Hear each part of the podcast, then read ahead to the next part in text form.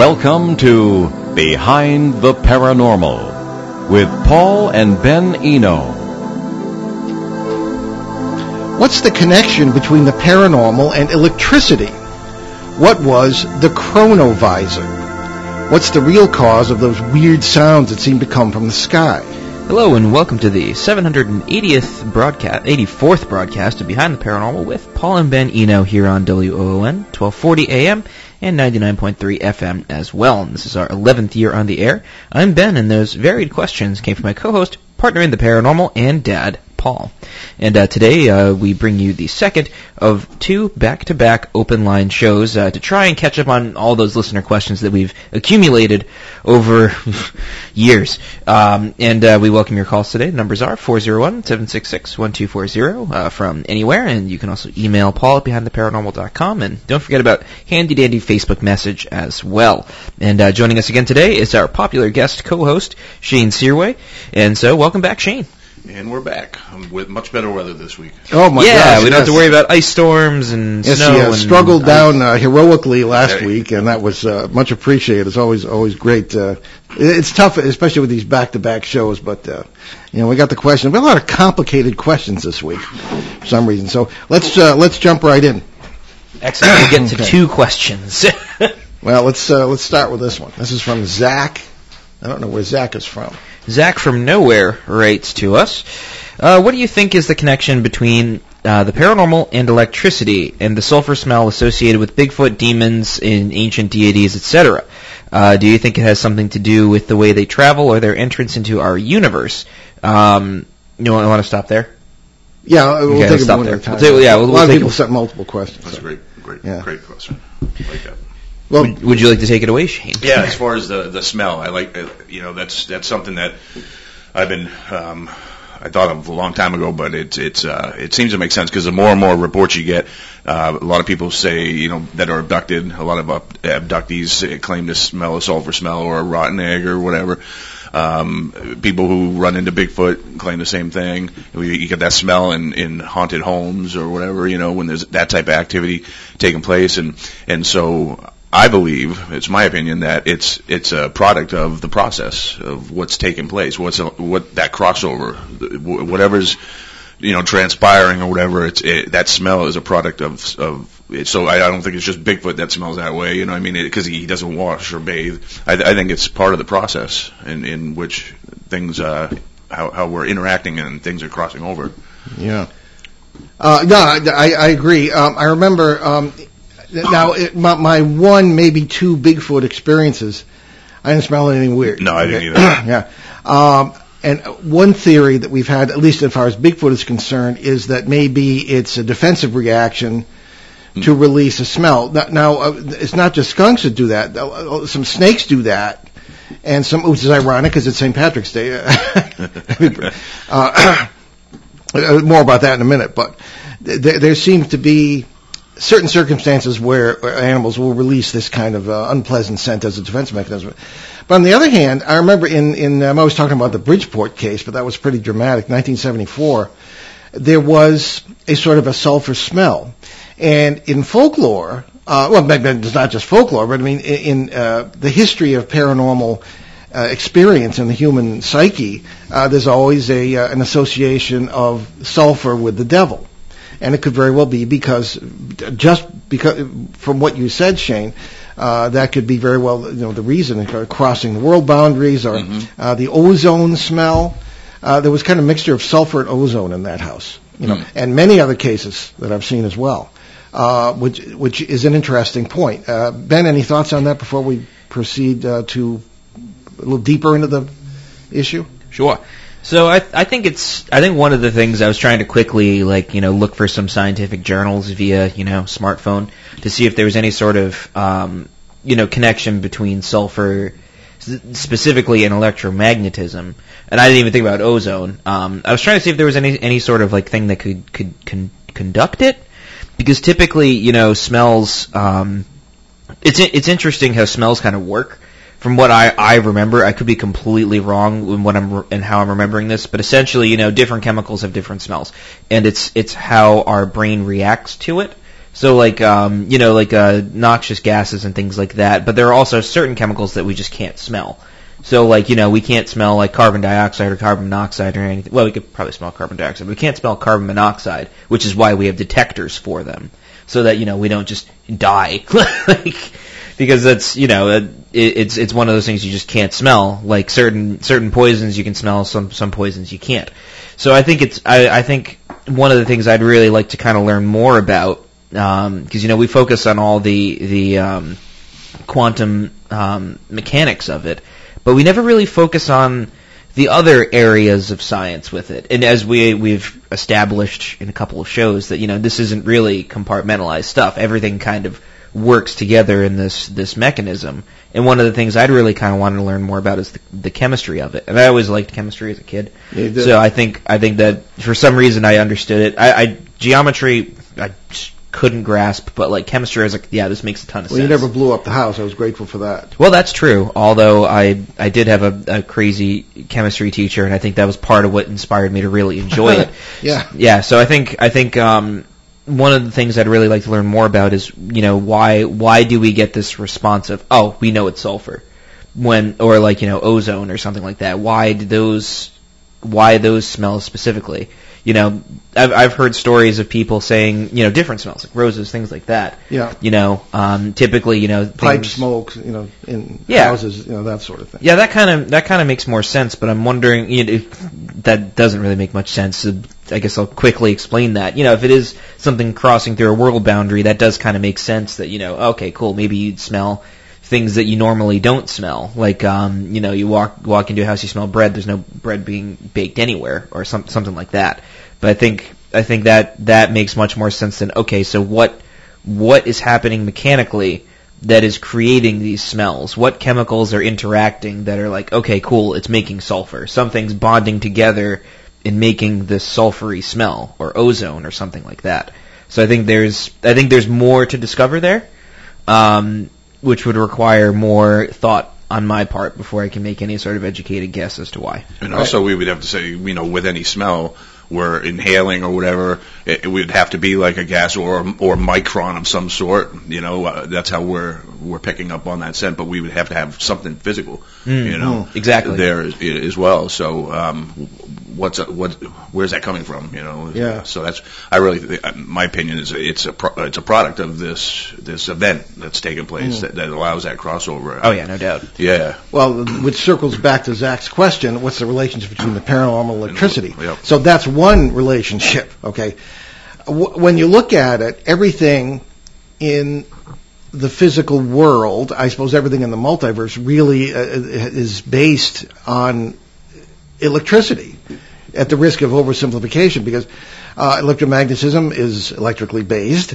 Our, uh, uh, our, our muscles move because of electrical impulses. Our brains uh, function that way. So everything is really electrical.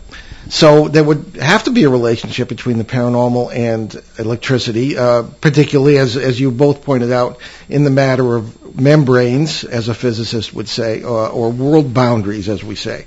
Uh, th- when you see orbs, um, which we've talked about many times. Uh, you know, what are they and this sort of thing. Uh, the, the, the, the sort of the blobs of light that come out in photographs and that, that, that you and I have both seen with the naked eye. I think you have too, Ben. Uh, the, and they will change colors. They act in an electrical manner. Um, and one thinks of ball lightning. Uh, I've talked to many people who have had experiences. They thought the house was haunted. It actually it seemed more like ball lightning, and on several occasions it actually was it was a like like a huge like bang, and it exploded right in the middle of the room, that sort of thing. So I think there is an intimate relationship between the paranormal and electricity. Um, we say, at least the way we put it, paranormal activity takes place when uh, world families you know, the, the parallel worlds uh, sort of jostle one another, and the laws of physics may be different in one than in the other. And uh, again, the the uh, the whole relationship and the entire interaction is really based on electricity or electromagnetism. So I think there's an intimate relationship. Yeah, absolutely. I, Yeah. I agree with that. But um, on on another note too, um, I created an EM pump. You know, Oh yeah, you know, years ago. you're like the mad scientist of the paranormal. well, because I saw these these clowns on TV using them, and I said, well, let me see. You know, I'll I'll stay open minded until I can disprove it or whatever. Quick question: What is an EM pump? It's an electromagnetic um, pump. So basically, it's generating uh, and creating an electromagnetic field. So you take a box, an empty um, box I got at Radio Shack. You know, Mm-hmm. um, I installed a motor, and on the end of the motor was a spindle, and I attached two magnets.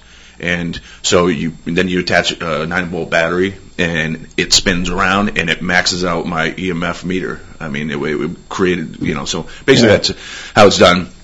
I brought him into uh, um, several haunted homes, you know, that, that families didn't live there, so we weren't endangering anybody, but I wanted to experiment with them.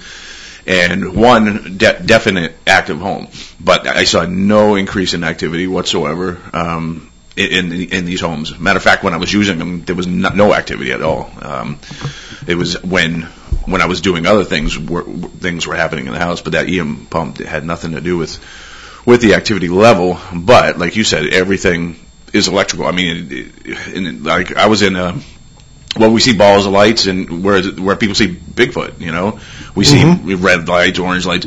And I was in a field. I don't know if I brought this up last week. I know I recently talked about it, but I years ago I was in this uh, this field. Um, that's a flap area, and I was talking. A bunch of people knew I was going to go there, so I showed up, and there was like 30 people. There was a bunch of people there that wanted to talk to me. So I ended up giving a mini lecture. It was actually in a cemetery, but it, that wasn't the. It was, it's Vale End Cemetery um, in New Oh, Hampshire. yeah. So it wasn't. Um, it's not a cemetery that's haunted or active. We we got UFOs up in the sky all the time. and- Mm. Yeah, I've been there. yeah, so Yeah. it's a flap area for sure. So I ended up giving this mini lecture to these 30 people, and they all were facing me, and just behind them, all of a sudden, bigger than a basketball, it was just big ball of energy or light, and it was beautiful. I mean, it was probably I've seen crazy things, but this was just really. It was magnificent, and it Mm. was purple and green, and the colors were separated like yin and yang, and it was Mm. just kind of rolling around like this. And I, it took, I was in shock at first, and I was like, finally, I said, "Turn around, turn around." And only a couple of people saw it as it tailed off, but they c- caught it for a second. Um, and then last winter, I, I had some time. I went up there. There was like a little bit of snow on the ground, and there were these giant footprints that looked like Sasquatch prints. I mean, your typical what you see, you know, giant footprints bigger than mine, with the big toes and everything, really wide. And they started in this one area where they just circled around, and but there was they didn't come from anywhere. They just uh, uh, started right. Mhm. And it was like circling around like it was looking for something, like the one you saw in Pennsylvania. Yeah. And then it walked up like a hundred yards, and they just stopped. Mhm. But but there were footprints, one right after the other. It was just like you know, and I would walk, but the the there were feet, like bare feet, uh, but large, you know. So, um, but that I was just thinking that that ball of light, you know, and how um, a lot of people claim to see these weird balls of lights, especially the one that I described, like the yin and yang. Um, a lot of people are seeing those ar- around areas where Sasquatch are sighted, Mhm. and so um, they have something to do with the whole process as well, I believe. So. Yeah. So I guess that's a big yes there, Zach, on uh, relationship between electricity and paranormal. So what's uh, Zach's next um, next question there, Ben? Oh, it's actually more of an observation um, than a, than a question. Well, it's it's observation question. Um, he continues uh, by saying, "And if you have watched Twin Peaks, which I've only seen the first episode because my wife uh, just was like, you know, I'm not super into it, and I was like, okay." Um, I've, I've been meaning to watch the rest of it though. Just you know, I just haven't had had a chance. Um, in the show, it seems that they that uh, that's the way the entities travel in the show. I'm trying to explain it uh, the best I can, almost like they are traveling through uh, the electrical currents. Um, I guess I'm asking if you think there's something to that. Yeah, actually, it's funny uh, that he puts it that way because I, I have in writing about some of these these um, cross brain BRANE incursions, perhaps. Uh, what is electromagnetism? An electromagnetic, magnetic, it- when your EM meter, meter, when your electromagnetic field meter follows, or you use it to follow an electric, uh, electrical, electromagnetic field, uh, an EM field surrounds an electrical current. Now, you remember in Pennsylvania, the, the Pennsylvania flap case we're always talking about. Uh, we were there last May, and we uh, and I was you and uh, Alexander Petikoff were uh, checking the um, uh, camera traps up and down the stream. And I was, I, I kind of hung back because I was getting a very strange reading, and I, I don't use the EM meter a lot. Mm-hmm. What I'm interested in is when it goes into the negative range, and it did, which is very strange. And I mean, you're in the middle of, nowhere in, in, in a marsh, you know, it wasn't even a marsh. It was just, uh, it, w- it would have been all overgrown like probably a week later. It was uh, water plants, you know, ferns and all. Mm. But they hadn't really come up yet because it was still cold. Mm. And uh, I followed that, and it disappeared into into the into a wall of rock. It just vanished. Mm. So that, to me, maybe I'm wrong, is is uh, an area of cross-border incursion, so to speak. So uh, I always have used the, the term the, the entities will, uh, parasites particularly, will ride the electrical currents across the branes, and then when that happens, the polarity on the field is reversed, and that's when you get those weird readings, which doesn't happen often. But um, so I mean, I think maybe Zach has a point there, but you know, describes it rather well. Yeah, I, I agree. I think um, also I think vibration or frequencies involved too yeah, as yeah, well. Yeah. But but definitely. Um, yeah, good good one. Yeah. Yeah. So that's it. Oh, that's all Zach has to say? Yeah. I was hoping he was going to, you know, carry us through the whole show here. no. all right. Well, give somebody else a chance. Okay. Uh, here's one from, uh, oh, dear old Peter in Colombia, South America, who's a very, very faithful listener and very good questioner. So he's got several here. Oh, wow. okay, we'll just yeah. tackle them one at a time. Um, okie doke. Uh, Paul and crew. Hi. Um, can you comment on some of these questions? So let us start with, uh, you know, uh, right at the very beginning, which is a very good place to start. Uh, the chronovisor. Mary Poppins here. Yeah, you know, Julie Andrews. Yeah. Um, so uh, Peter writes to us. Uh, this is a story about uh, Pellegrino Ernetti, uh, who lived from 1925 to 1994, an Italian priest and scientist uh, that supposedly built a device to view past time. He claimed to have tuned in amazing historical events such as the crucifixion of Christ. Uh, the story is very difficult to buy. I would like to know uh, if you have looked into this case. Well, I know Shane has. I'm, I, I'm a little bit familiar with it. I know that the priest was kind of considered a nutball. So you know, uh, so Shane, what, what did you, you looked into this? Yeah, so what I found out was, um, so you created this device and, and recorded events, you know, of the past or whatever. But what I find as a, a red flag is that they're recording events that are only of interest to them, you know. So yes. the, the the Last Supper, the yeah. you know the the death of Christ, um, you know those religious events, and so now back in the late '90s, early 2000s, I developed a, theory on how to manipulate light frequencies and, and capture beings that that were around us at all times, you know. And Mike Sullivan, who was on my team at the time, he, he was he started to do a reflective photography type te- technique, and one of the ways that he did it was exactly the way I would have done it. So it was kind of tasks to him, or he didn't know, but he was doing it anyway.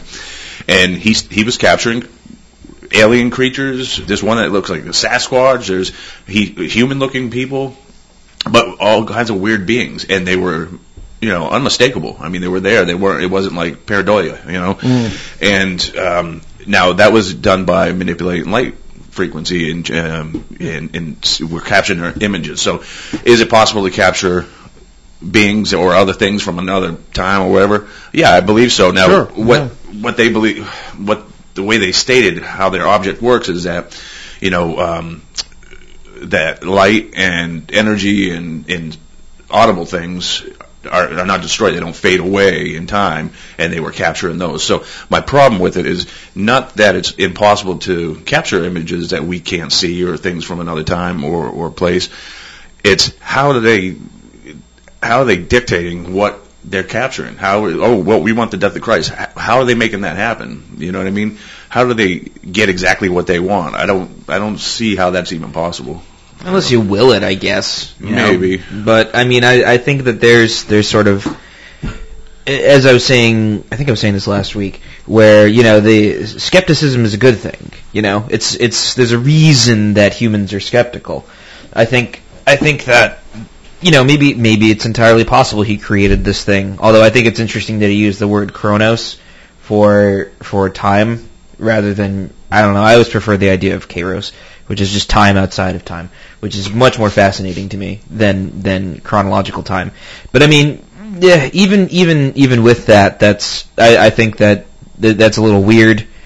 I, I don't know. I, I I can't say one way or another. You know, maybe, maybe he did experience something. You know, um, but I, I think that there's a there's a teaching. that one of one of my wife's friends is in seminary, and he was like, you know, um, personal revelation does not equal, um, you know, church dogma and that's probably that's that's a good thing to kind of keep in mind that you know just because someone someone has you know this experience doesn't mean that you know everybody believes it.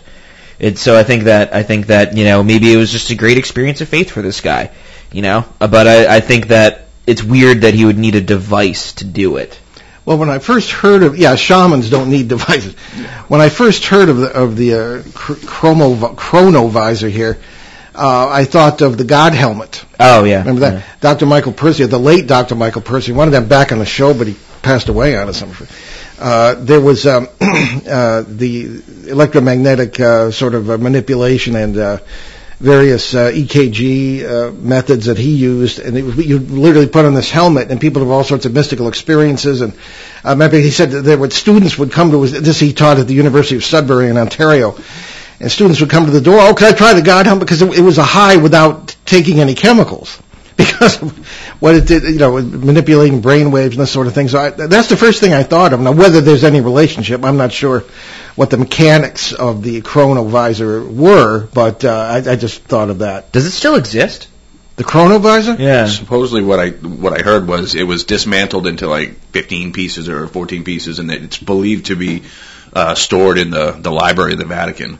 Um, oh. Yeah, where there really are secret archives. I, kn- I knew the guy who ran the secret archive, or at least worked there. He's a retired priest now. But I, I just think if this thing actually did work, um, the way it was described was that it's it's capturing light from events from you know things that happen. That's possible. How are they steering those? excuse me, those um, those light rays to them exactly what they want to see. It's they're they're Catholic, they're so they're interested in, in Christ. So of course they're they're capturing images of the Last Supper, like I said, the, the death of Christ and everything else like that. I just don't see how that is, you know, how they're capable of doing that. There ha- and if it is true and it, it is real, then we're missing some information. We're, there's several other components that Yeah. need to be involved. I mean, just what they're describing. It might have been left out on purpose. Yeah, I I would agree with that. So I mean, even if maybe maybe you know it's one of those things. It's like, oh well, it's too good to be true. Maybe because it is. yeah. Well, one one of the things that uh, perhaps is a bit uh, keep us sober in this matter is uh, there's a lot of nonsense, as we all know, flying around the internet, particularly YouTube. And there was one uh, alleged time traveler uh, who said that he had on the machine it was flown, and, and he went back to the, um, uh, I guess it was the the uh, Cretaceous period. Or the Jurassic period. He went to- to various, and he, he was describing all these species of dinosaurs that did not exist at the same time. So I mean that was kind of a dead giveaway. Should if it was going to be a, a hoaxer, he should research his stuff better. Right. You know, and uh, you know, Yeah, I said last week there was there's two well-known, well, popular, I should say, popular um, time travelers that are all over. They pop up on Oh, all yeah. kinds of shows, and they they've both been proven wrong, but they're still popping up on shows. there's always some somebody's going to believe it. You Yeah. know, that, that's why the in, in, keeping your integrity in, in this field is so important. Yeah. You know, but Skepticism anyway, is a good thing. yes, exactly. So there you have it. Uh, what's uh, Peter's next uh, next question? Oh well, we are coming up on our break, Oh, we so, are, we'll, yes. so we'll, we'll introduce it. Actually, um, it might be a very quick answer. Uh, did you ever have any contact with Mr. Keel? If so, what happened? Oh, John Keel. Yeah. Well, actually, uh, well, before we we'll leave that for after the break, but Sure. the because then we're we're hoping to have a call from the organizers of the X Filers convention, which uh, we want to promote. Um, a, a bit. Uh, somebody sent this yesterday. I didn't print it out or anything, but I figured I'd remember it. You know, is it really true that St. Patrick chased all the snakes out of Ireland? Well, I mean. I, that's the folklore. I mean, biologists believe that, and they really are. There are no snakes in Ireland. I mean, in the wild anyway. As a matter of fact, if you have one as a pet, it's something of a status symbol. so, the uh, but the, the biologists believe there never were any snakes in Ireland because of a, a lot of strange things from the ice age and all this. And uh, when I was there uh, the last time, there was somebody who uh, I was talking to a biologist, And I said, you know, how come there are no snakes in Ireland? He told me that. And he says, matter of fact, uh, they had uh, one as a pet and it escaped. And it was out in, they found it dead out in the uh, the garden the next morning. It just, uh, there's something about the climate or whatever. And, but yet you find palm trees in the southern part of Ireland that people have them as decorations. Really? They're not wild. Yeah, so, um, but St. Pat, the, the snakes referred to were uh, actually um, the pagans, uh, which does not endear St. Patrick to my uh, pagan, neo-pagan friends, but uh, uh, anyway, but, but that that was the origin of the folklore. But people will take stuff and, and everything. But he had a quite the saga. He was actually he wasn't Irish. He was from England, uh, or maybe Scotland, from from a family that had a great many roots in with the Romans. This is in the fifth century, so it's not that long after the Romans. And uh, so um, he was captured by Irish pirates. And that's how he got to Ireland. Oh, wow. When he got back to England, uh, he, he had this dream, uh, a little bit of paranormal here, and it said, go on back and evangelize or make the Irish Christians, because they were all pagans at the time. Picts and uh, Ang- and uh, Sax uh, Angles, I believe, are the the, tr- the various nations. And uh, he went back and did that, and a number of adventures. And uh, the only thing we know anything about him is uh, through hi the Confessio, which was his autobiography. And he died 461 after becoming a priest and a bishop. But he really did use the shamrock as an example of the Holy Trinity and this sort of thing. So a lot of the stuff about him is true. Other stuff is exaggerated. So let's take our break at this point. You're listening to Behind the Paranormal with Paul and Ben Eno, and happy St. Patrick's Day, of course. Uh, we have our great guest co-host Shane Searway today, and we're doing open lines. We'll be right back.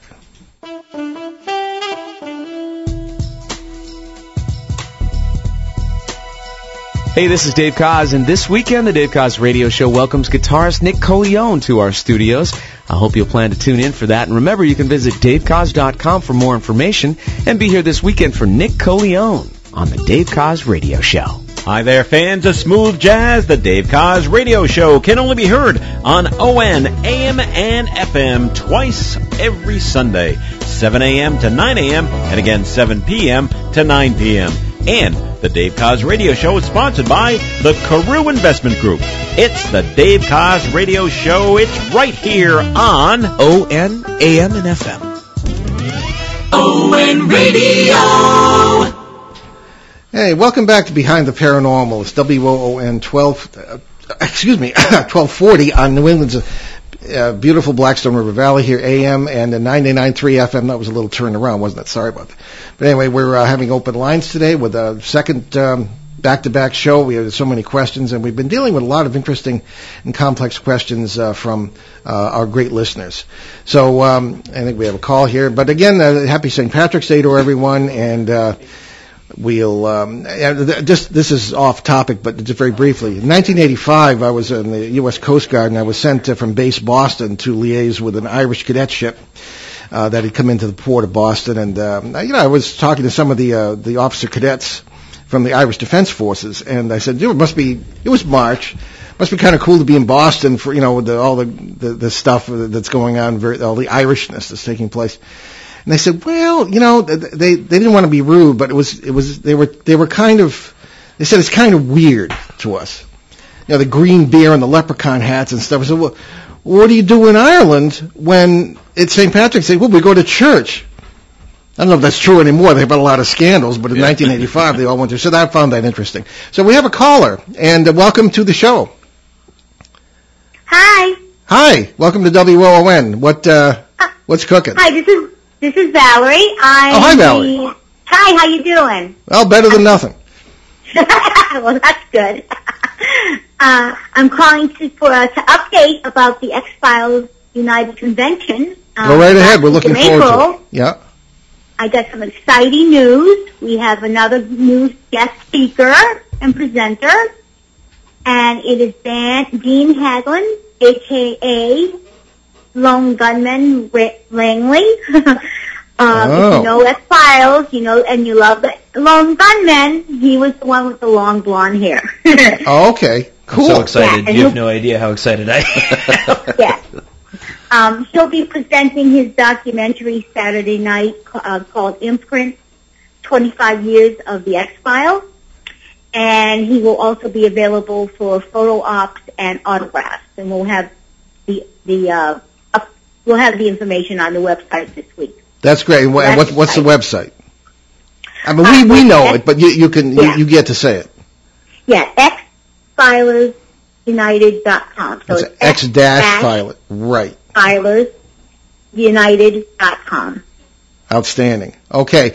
And uh, interestingly enough, Ben and I will be among the speakers, and so will Shane. So you got uh, three Yes. of them, three of them right here. That's going to be fantastic. Yeah, we'll be there on Saturday. It's a tough weekend for us, so we probably won't be there the whole Yeah. time, but we'll be back and forth. Oh, sure. Sure. Yeah. So very good. And uh, who, are, who are some of the other speakers? Well, um, it, I listened to the beginning of your show, and uh, you talked about smells and odors uh, associated with the paranormal. Mm-hmm. Uh, well, one of our uh, speakers is Joshua Cutchin.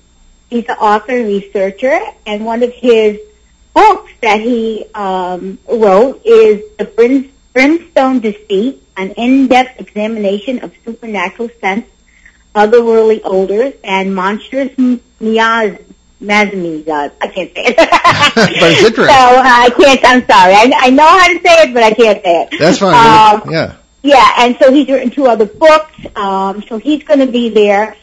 Timothy Renner, uh, who's an expert in Bigfoot, is also going to be there.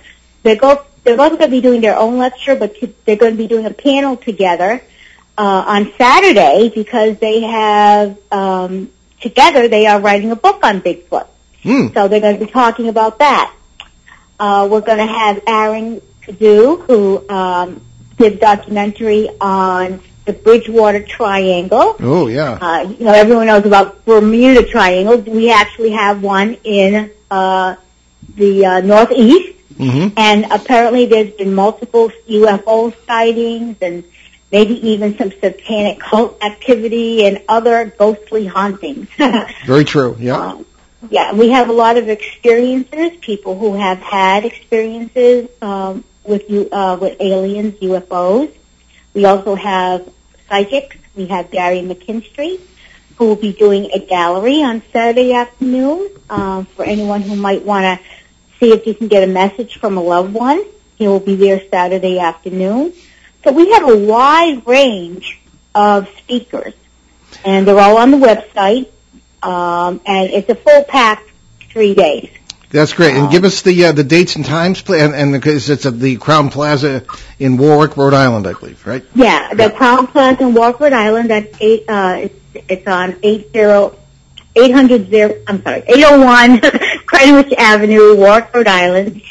Uh, it will be on Friday, April 26th, Saturday, April 27th, and Sunday, April 28th. Only about six, five weeks away. much- Yeah. Yeah, we're go- we're going pretty much from Friday morning, eight o'clock, when people can start registering or pre-registering or walk in, um, and uh, the vendors will be opening up at nine, and then we'll be um, ending at five o'clock on Sunday afternoon. Okay, very good. Well, Valerie, thanks for thanks for the information. We'll be promoting that at the end of the show and um, as we go toward the event, and uh, we'll uh, look forward to seeing you there. Okay, great. Thank you. Okay. All right, folks. Yep, X-Filers 2019 convention. It's going to be uh, very interesting, I'm sure. Okay, so let's uh, get um, back to, I guess it's Peter's questions. Yes, it was Peter, and he asked if you ever had contact with John Keel, and if so, Oh. what happened? Okay, well, we had a fist fight. No. Uh, John Keel, uh, first of all, who he was, he was a, a New York uh, journalist with an interesting background, and he uh, is uh, probably best known for uh, covering and uh, publicizing the Mothman incidents in the Ohio Valley of the USA in the 1960s. Uh, he was back and forth there to New York, and, and a number of reports have come out about. Uh, if people saw the the film the Mothman prophecies. Uh, the, the uh, Keel is essentially represented, I guess, by Richard Gere, uh, who was a journalist from Washington in this case. And uh, the movie bears very little resemblance to the book, but because in the book there, there, the actual was kind of nonfiction, and there were incidents such as the the strange phone calls with the electrical impulses kind of you know blasting through your ear, and uh, all sorts of electrical phenomena, uh, which are interesting to uh, Zach's question, I think. There were issues that have to do with Men in Black and all sorts of, uh, of course, the Mothman appearances uh, on their own, which was seen by hundreds of people. This huge creature that flew and looked like a very muscular man with bat wings, and uh, he he was the one essentially who uh, kind of brought that all together in the stories. Now, we were we were about to get in touch with him when he passed, when he translated, when when he passed away.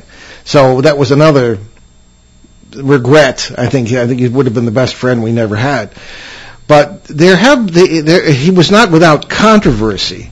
He was um, the, he supposedly admitted at some points that he kind of exaggerated some of the events. Um, the I, but I don't know. There are other witnesses, including ones we spoke to while we were there in 03, Ben was a little nipper, but maybe he remembers some of this. Uh, people who had witnessed things and said things that Keel said as well. So I'm not. I don't know if you can say that he um, fabricated any of this, but uh, he th- there there were there were there were issues with some of it, but I think generally it's very very good stuff, uh, very accurate reporting from what we we've heard from witnesses of the whole Mothman thing. But uh, that's a long answer to a short question. Uh, we we unfortunately did not know John Keel. Shane, any any comments? Yeah, um, the movie though wasn't accurate, right? Correct. N- n- not well. It, it was. Yes and no. There was some, I guess, but Yeah, s- but, some uh, parts they made up. The, the whole thing. see, The movie culminates with the collapse of the Silver Bridge, Right, right. which, for one thing, did not run right into because we've been on it. It did not run right into Point Pleasant. Uh, it runs from the Ohio side over to this island, and another bridge goes into Point Pleasant. I mean, but that sort of thing bothers you, I mean, th- that Oh, that's no. one inaccuracy. Which it, bo- it does bother you. It does bother me. Yeah, 'cause- Yeah. I'm a stickler because I'm a journalist myself by trade, and I'm a stickler for for accuracy. Um, the um, collapse of the bridge, they had the wrong number of people killed. They had, there was uh, 36 in the movie, and it was actually like 30. But so that, but that's yeah, those just are little things. a couple things. Well, I thought it was something to do with the phone calls, all of this other stuff that was Yeah. kind of like thrown in there. And it collapsed on December 15th, 1967, not Christmas Eve. All right. So, but again, that's small things. Um, and, but the uh, essentially the collapse of the bridge, as depicted in the movie, was accurate. Um, Did you know that it was originally supposed to be a CBS TV film? Really? Was it? Yep. He he. John Oh. Keel sold the story to CBS, and when um, they had it, and then they ended up dropping it, it, then the rights reverted back to him. I didn't know and that's that. when he was approached by Paramount. Okay, I love the movie. I mean, personally, it's just kind of a cult film now. He, he joked around on one of his um, lectures saying that you know, so they they talk about Richard Gere portraying me, and I was thinking more Brad Pitt. you know? yeah, it sounds like Keel. right. But uh, yeah, also the but uh, another a local journalist who was a uh, tremendous help in cataloging and documenting the whole thing because it didn't just happen in Point Pleasant. It was over in uh, Marietta, Ohio, and, and up up the river in uh, up the Ohio River in Parkersburg, where we talked to some witnesses ourselves, and it was the whole area. Uh, there were Mothman sightings as far away as 85 miles uh, from Point Pleasant. But Mary Hyre, H-Y-R-E, was uh, from the local uh, newspaper there in Point Pleasant, and um, she had experiences of her own, and like she would say that, that there was a funny little guy in, in black, kind of a man in black, as we'd say today, uh, came into the newspaper office and wanted to know what was going on. And uh, you know he never blinked his eyes, and very, very pale skin, and, and you know, hat kind of pulled. You know, very very odd sort of man in black sort of sort of thing. So there were all sorts of things that had to do with that case that were weird. I Um, told the story before. Um, this back in before the movie came out, before there was any talk of the movie.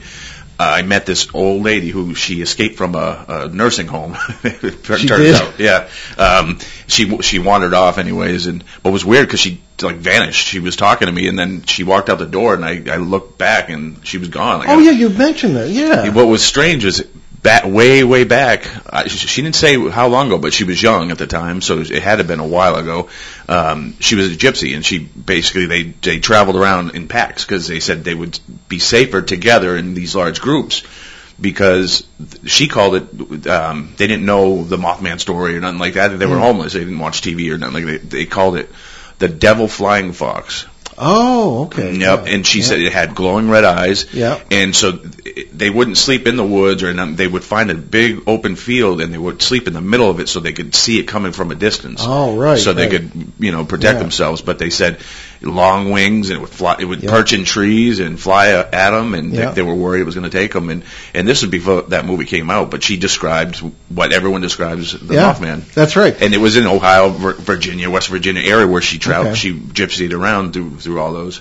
Well, there it's, it's an ongoing uh, saga. Apparently, in our book, um, Behind the Paranormal Two: Bigfoot, Mothman, and Monsters You Never Heard of, we uh, just before we went to press, the Chicago sightings began in 2017. Those early are still going on, right? They, yeah, they are. Yeah. Um, there, there was one man who was with his sons, and he saw two of them, whatever them may be. Now, now we'll, we'll take labels like Mothman and, and stick it on anything that looks vaguely like what we think Mothman is, and it may be something entirely different.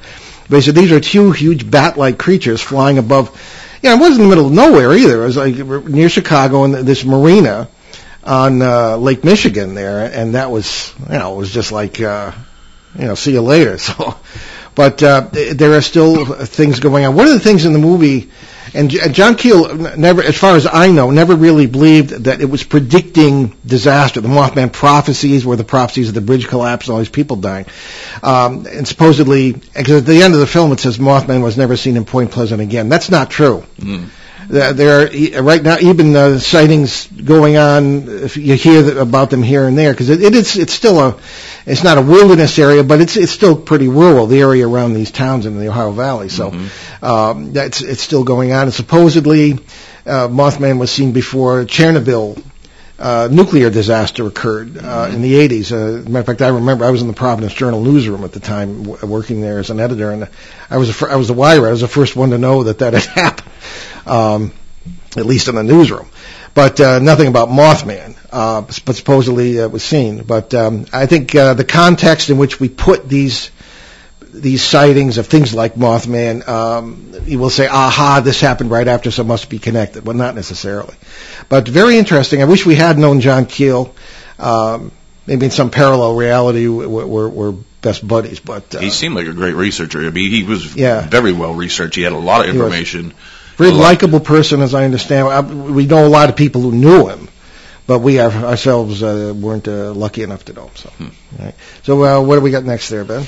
Well, we have one final question, and this is sort of related to what we were just talking about, which is about Indrid Cold. Um, have you discovered any information on this mysterious MIB uh, that might not be well known? Yes, uh, the background of that is uh, also in the context of uh, just before the Mothman things began to occur. Uh, this is early, earlier in 1966. Uh, Woodrow Derenberger was driving down, I guess uh, the uh, I guess it was the interstate highway there, which is 85. I I don't want to say if I don't know, but and uh, nobody was on the road. It was early evening, and this craft, according to him, was landed was right there in the middle of the lane, so obviously stopped. And this uh, guy got out and said that he he was Indrid Cold, uh, and eventually he came out he was from the planet Delanulos. Lanulos, yeah. Yeah, and um, I, w- I would not really take this too seriously, except that we know Woody's daughter, Tanya Derenberger Bowman, and she's been on the show several times, and we know her pretty well. And uh, she says that she herself saw Indrid Cold because he came to their house. There are stories too. Uh, she said that sometimes he had a companion and uh, their the, the, father was uh, he was in sales and he wasn't your you know imagine you know tremendously you know a guy who would imagine or, or want to even make up stuff like this especially in those days when people were afraid of ridicule and uh, she's written a couple of books about it and but but that's essentially what that was uh, there wasn't anything really negative um, I'm not aware that he was ever abducted in any sense uh, but he, uh, the guy, he was a frequent visitor to the area, and again, even to the house there. And of course, this is the same time when these Men in Black were going on. Whether this was con- directly connected with the Mothman phenomena is another thing. But as we say, we believe that's a flap area. We're still researching it. It's full of the Bouguer anomaly, which has fu- or gravity anomalies, and uh, people had uh, at the same time Mothman was going on ghost phenomena. People would start to become more psychic, they said. There would be strange, uh, lots and lots of UFOs, things of this kind, and of course, Indrid Cold. Now, whether it was a hoax, I don't know. Uh, Tanya doesn't believe that it was. As I say, she was there. Uh, so th- th- that's essentially what we know about Indrid Cold. Um, in the in the movie, going back to the same film, The Mothman Prophecies, uh, Cold is not necessarily portrayed uh, accurately, at least according to the story as I heard it. You, you, never see him. All you hear is this weird voice on the phone and that kind of thing. And um, so, I mean, it's it's sort of in the right spirit. So, pardon pardon the pun, but it's not really uh, as uh, as I've read the story about Indrid Cold. Mm. So.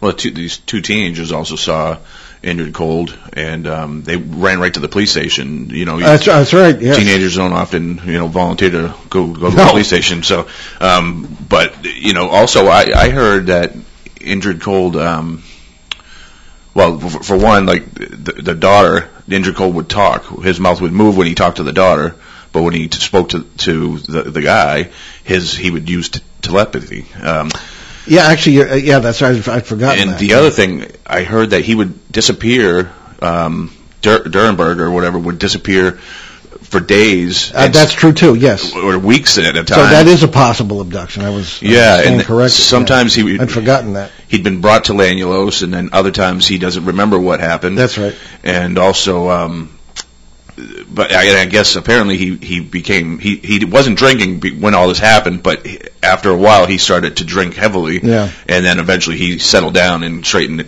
Yeah, I think there was out. a divorce. It was. Uh, and what his daughter also said, I don't know if she said this on the show, but I just I just heard her say this on on when I was doing my research. But she said um, that when her father died, when he passed away, I don't know if she said in 90 or he was 90, I'm not sure, but whenever at his funeral, his his father, her father lived a long life or whatever, but when he at his funeral, Indrid Cold was there. She says nobody knew that, but he was there. Oh, I didn't know that. Yeah, yeah.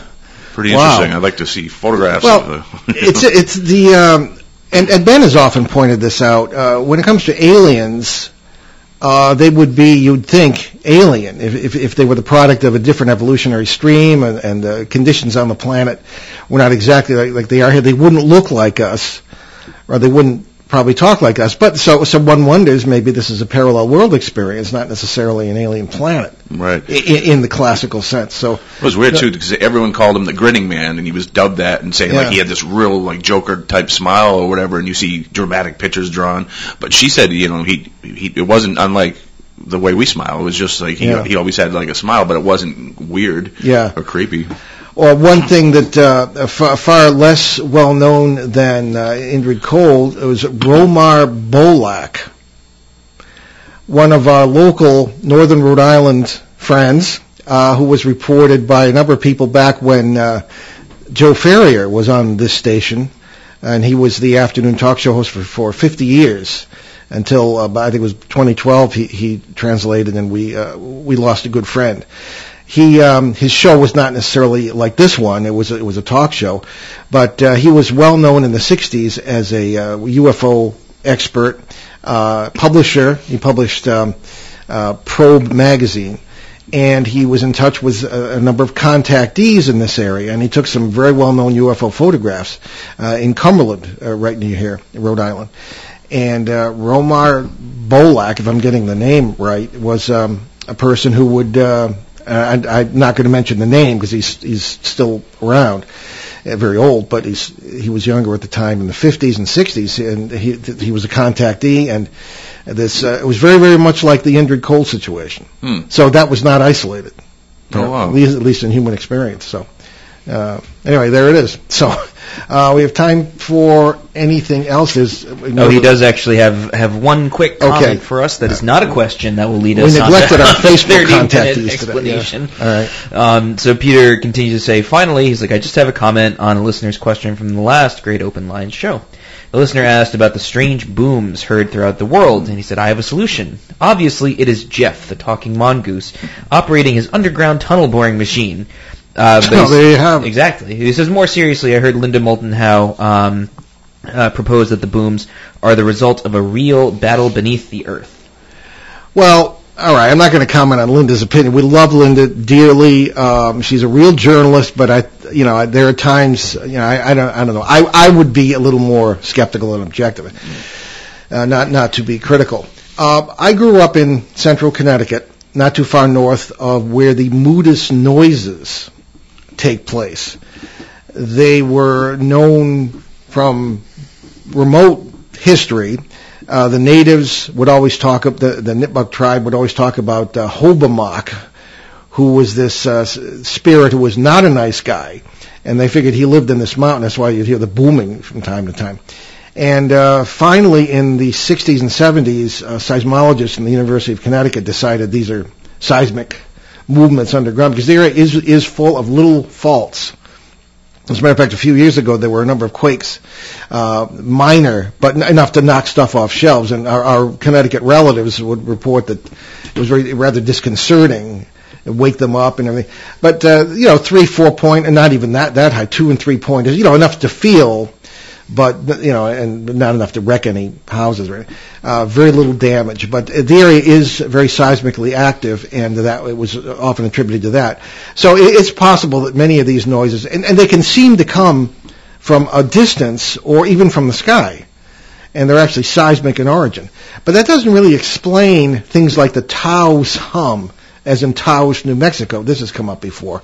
It sounds kind of like a big diesel rig sort of uh, running in the distance, and nobody's really been able to place it. It doesn't explain uh, metallic sounds that have been really been recorded all over the world, and of course, uh, some religious believers will jump on that and say, "Aha, it's Gabriel's trumpet or something," you know. Well, I mean, I, I don't know about that, but I think it's. Um, I, I don't know what what that could be. The metallic sounds. Any thoughts on that, Shane? No, I don't. But I, they're obviously happening all around, and, Yeah. and I do believe there's weird things going on underground. I do believe that. That's, and, yeah, that's true. and if you ever look up uh, Phil Schneider, um, who claimed to have worked on these underground boring tunnels and stuff like that, but I know we're running out Yeah. of time. But uh, Yeah. he, he's very believable. Yeah, well, we'll get into that again. And again, underground bases are very common in the military world. So anyway, let's uh, get into our announcements there, Ben. Sure. So we have. Well, that's me. Oh well. Shane, give us uh, quickly, give us your website and uh, you know where people can find out more. Yeah, trueghost.com, T-R-U-E-G-H-O-S-T dot com, and um, the, my all my contact information is there. Um, and you can look me up on YouTube. I have a channel who I'm, I'm going to start. Uh, really, I got two shows up now. I'll start be. Uh, I'm going to do more coming fo- going forward. But uh, that's ex- exposing the paranormal TV, um, and yeah, and I know we're running short on Yeah, time. good so stuff. I'll, I'll Okay. cut, cut my mouth. I got to get this plug in. My next book, Dancing Past the Graveyard: Poltergeist, Parasites, Parallel Worlds, and God, is now available for pre-order on Amazon.com, BarnesandNoble.com, and all the usual suspects, and from Schiffer Publishing. Uh, it's got an official release date of August 28th. And that's when it should be in stores, and uh, we're going to do a big uh, release party at the uh, Toadstool Bookshop in Keene, New Hampshire, uh, Saturday, September 21st, beginning at 2 p.m. We'll talk uh, more about that as we go. Indeed, and so for any uh, friends or family whose taste runs to the weird and unexplained, you can give our autographed copies of our books as gifts. Our latest titles include Behind the Paranormal, Everything You Know Is Wrong, and Behind the Paranormal 2, Bigfoot, Mothman, and Monsters You've Never Heard of. Uh, they're available from online retailers and in some stores, but for autographed copies, you can visit our online uh, bookstore at BehindTheParanormal.com, and while you're there, you can check out all of our podcasts, recorded shows, and pretty much anything else you really want to know about us at BehindTheParanormal.com. Okay, uh, next event, April 23rd, uh, Town of Prospect Senior Center in Connecticut. Uh, That's a great venue. It's open to the public. Um, and then, go ahead, Ben. So we have the X-Filers United uh, 2019 convention, which we just heard about from uh, Valerie, and that is set for, for uh, April 26th through the 28th at the Crowne Plaza Hotel in Warwick, Rhode Island. This event covers all areas of the paranormal, including UFOs, ghost phenomena, cryptids, and more. Along with us, there are plenty of speakers, including Shane Searway over here, uh, filmmaker Alexander Petikoff, UFO researcher and experiencer Mike Stevens, along with uh, the America's youngest uh, recognized cryptid expert Colin Schneider, famous medium Gary McKinstry, uh, author Susan Brunell, UFO experiencer Tom Reed, and a number of other big names. Um, and we'll give you more details as they firm up. And the website is xfilersunited.com. okay, I think we better jump ahead because I'm determined to get to that quote. Fair this enough. time. okay. Um, and uh, check out our charities too on the website behindtheparanormal.com. So next week, uh, March 24th, here on WOON, 1240 AM and 99.3 FM, we'll bring you uh, one of our favorite guests, journalist, uh, cryptid researcher uh, Linda Godfrey, uh, for a look at modern-day monster encounters. So we'll get your questions in via paul at behindtheparanormal.com. You can message us on Facebook as well, or call in during the show 401-766-1240. Okay. Uh, we leave you this afternoon with words I have always thought hauntingly beautiful from, of all people, uh, 20th century American actor, actress Audrey Hepburn. For beautiful eyes, look for the good in others. For beautiful lips, speak only words of kindness. And for poise, walk with the knowledge that you are never alone. And I'm too early. Yeah, Okay. yeah. Well, I mean, So- you know, it was a good try, and at Yeah, least you know you got to the quote. So, But anyway, I- we did. And uh, again, check out behindtheparanormal.com and our, uh, our charities. So I'm Paul Eno. and I'm Ben Eno. And I'm Shane Stairway. Thanks for joining us on our great cosmic journey, and we'll see you behind the paranormal.